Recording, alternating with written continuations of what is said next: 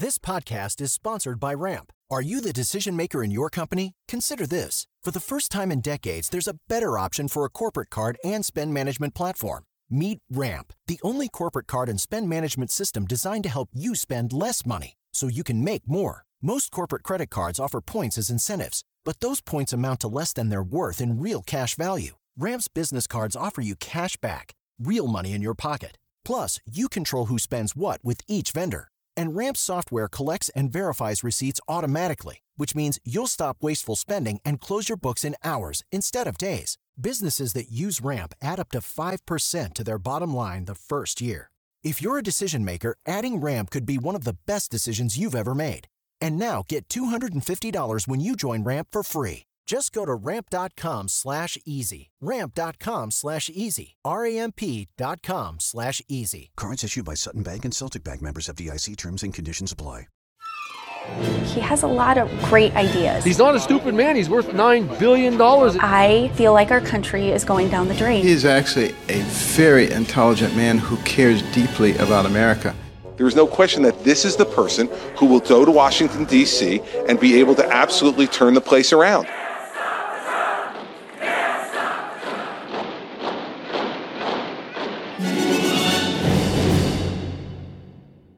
Welcome to Trumpcast, a new Slate podcast about the national emergence, or should I say the national emergency, of Donald Trump. I'm your host, Jacob Weisberg, chairman and editor in chief of the Slate Group, and I want to tell you what we're going to do on this program. We intend to take the Trump phenomenon seriously, talking to historians, psychiatrists, and other experts who can help explain why this thing is happening right now in the United States of America. We aren't going to shy away from using terms like racism, fascism, or orange hair. But our goal here isn't to mock Trump, or not just to mock Trump. I want to try to better understand who this man really is, and why he's on his way to the Republican nomination, and maybe the White House. I intend to talk to Trump supporters on this show as well, because I think we need them to help us wrap our heads around what's going on. My Slate colleagues and I are going to put out this show at least a few times a week until the fever breaks and politics goes back to being about something other than Donald Trump. That could be a couple of weeks. It could be until November. I sure as hell hope it's not eight years. For our inaugural show today, I'm going to be talking to Slate's chief political correspondent, Jamelle Bouie, who wrote the best article I read over the weekend. But first, let's hear from the man himself. Here are some of Trump's tweets from at real Donald Trump read for you by Gabriel Roth. U.S. Secret Service did an excellent job stopping the maniac running to the stage. He has ties to ISIS, should be in jail. The failing at NY Times is truly one of the worst newspapers. They knowingly write lies and never even call to fact check. Really bad people. Because Governor Kasich cannot run in the state of Pennsylvania, he cannot win the nomination and should not be allowed to compete in Ohio on Tuesday. Bernie Sanders is lying when he says his disruptors aren't told to go to my events. Be careful, Bernie, or my supporters will go to yours. Governor Kasich of Ohio just stated on a morning show that he doesn't watch politics or anything on television. He only watches the at Golf Channel. We are asking law enforcement to check for dishonest early voting in Florida on behalf of little Marco Rubio. No way to run a country!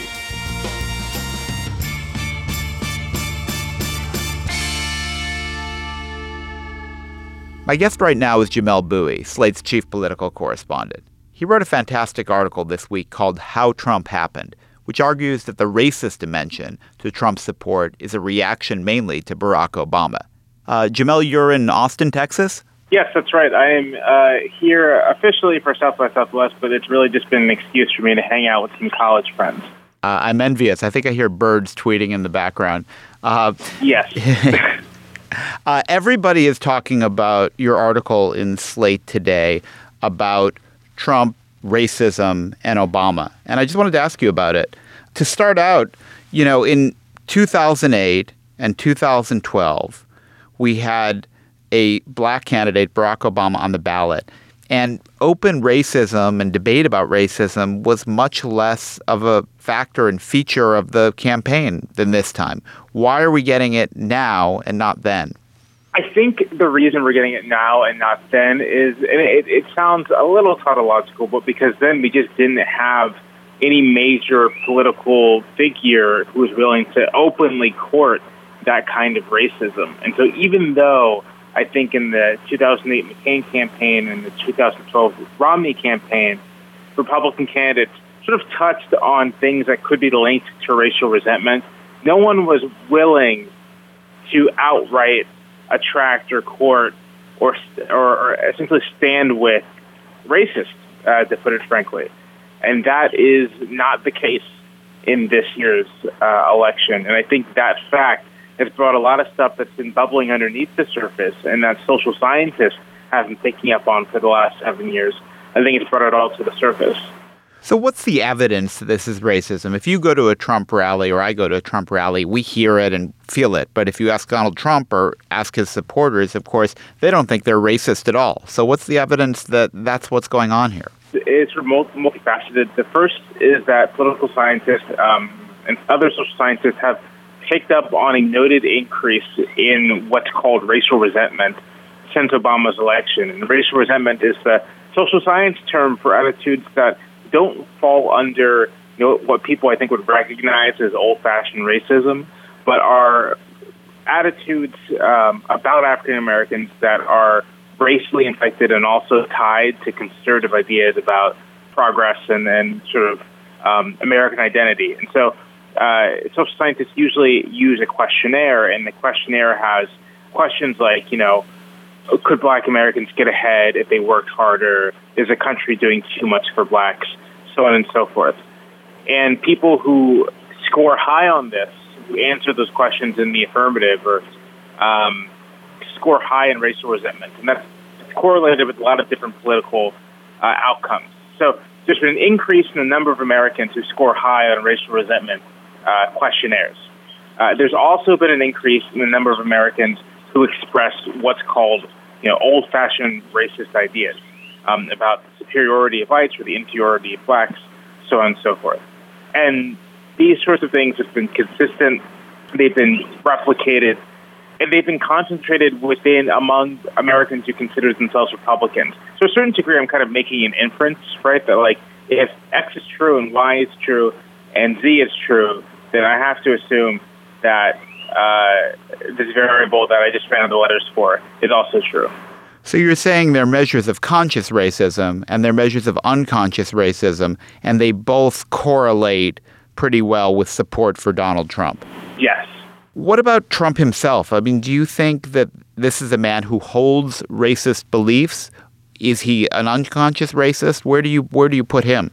I mean, I think he certainly does. Um, you know, between his comments about Latino immigrants, um, uh, I, you know, anti-black racism is pretty much verboten in mainstream society. It's very you, you can't say things like that and expect to stay um, in the good graces of the mainstream.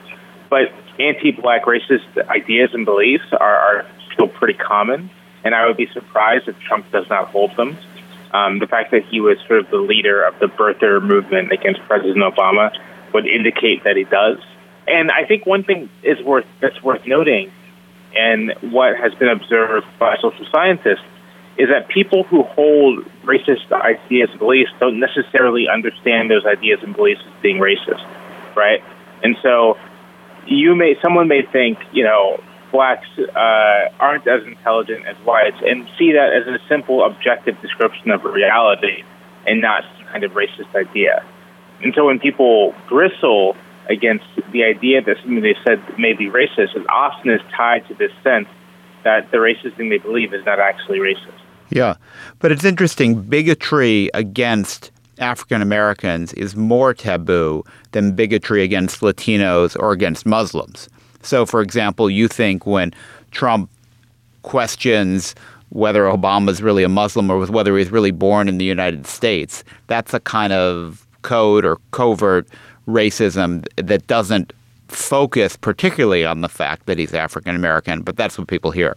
That's right. Um, I think that the, the colloquial term for it is a dog whistle, although I think the Obama is actually a secret Muslim or is a foreigner is a bit louder than a dog whistle. Well, it's a it's a it's a white working class whistle, I guess, is what it is. And it's interesting. I mean, this so much of this follows comes out of uh, the the Richard Nixon Southern strategy, Jamelle said to to white working class class people, "You're paying taxes, and these poor black people, poor people, and and black people are getting the benefits. Government spending the money on them rather than you." And that was sort of what drove the resentment. How has that changed with Trump? Is that his message to the white working class? I think it's something a little different, although I think it's a kind of a species of the same kind of message. What Trump is saying to his supporters is when you were younger, you know, when it was your parents' generation, America was, quote, winning. And America worked for people like you. But now uh, our leaders are doing nothing but immigration, they're doing nothing but Muslims. Um, Obama's in the White House, and we're not winning anymore. Um, and that, I think, it's easy to read that as just sort of being um, bluster, but I, I tend to read it as a statement of how people perceive their social status relative to everyone else. Um, they see a diversifying country. Um, they see a country that's just been through a lot of economic problems. They see that the kind of status that their parents and grandparents held, where as long as they did what they were supposed to do, they would come up if come out if not on top, then someplace reasonably secure. All of that is going away, and all of that is tied in the United States very intimately to being white.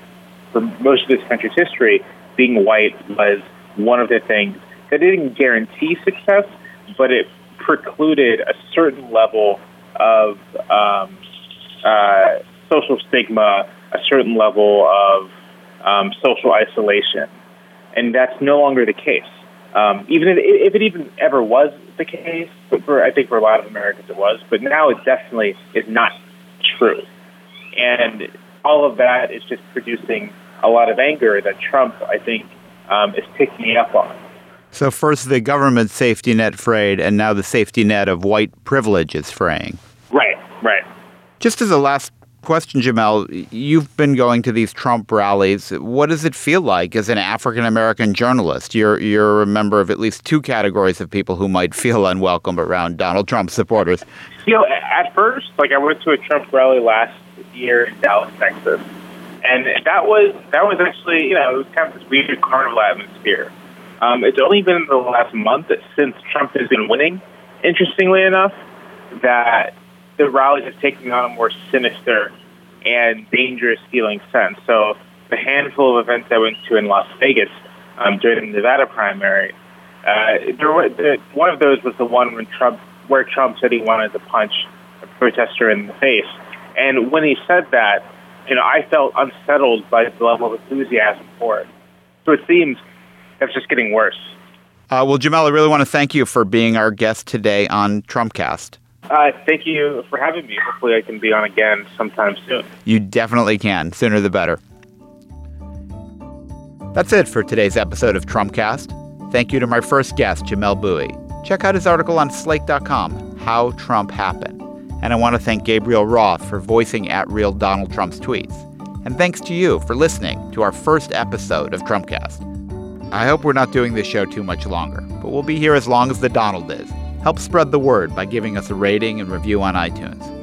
This is a new podcast, so make sure to subscribe so you get every episode as soon as it comes out. You can subscribe in iTunes or wherever you're listening.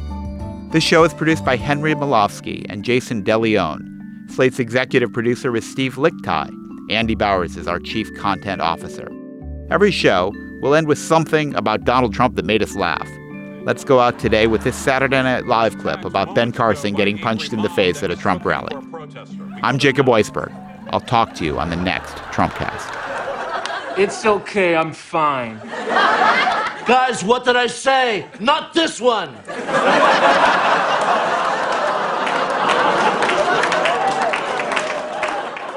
this is one of the good ones. And to the media, please don't use this as an excuse to call me racist. Donald's actually got a lot of black friends. Omarosa, Dennis Rodman. The list goes on. Mike Tyson. The list ends. okay, round two. Name something that's not boring. A laundry? Ooh, a book club computer solitaire, huh? Ah, oh, sorry, we were looking for Chumba Casino. That's right. ChumbaCasino.com has over 100 casino style games. Join today and play for free for your chance to redeem some serious prizes. ChumbaCasino.com. No purchase necessary. Full prohibited by law. 18 plus terms and conditions apply. See website for details. Hi, this is Dahlia Lithwick, host of Slate's legal podcast, Amicus. If you're listening to this show, you might be interested in Amicus's live show that we're hosting in Washington, D.C. on Tuesday, May the 14th. My colleague, Mark Joseph Stern, and I will be talking to some amazing guests, including Sherrilyn Ifill and a sitting state Supreme Court justice all about how originalism, a relatively recently invented way of interpreting the Constitution, has taken over the Supreme Court and radically reshaped the law. It's been doctrinal rocket fuel for the conservative legal movement and facilitated the rolling back of abortion rights, the expansion of gun rights, and the obliteration of the separation of church and state. And as another wildly consequential Supreme Court term careers to its end, the court's originalists are on a tear. But there's something you can do about it, and we hope you'll join us in DC on May 14th to explore the possible pathways out of the current situation. Go to slate.com slash amicus live for tickets.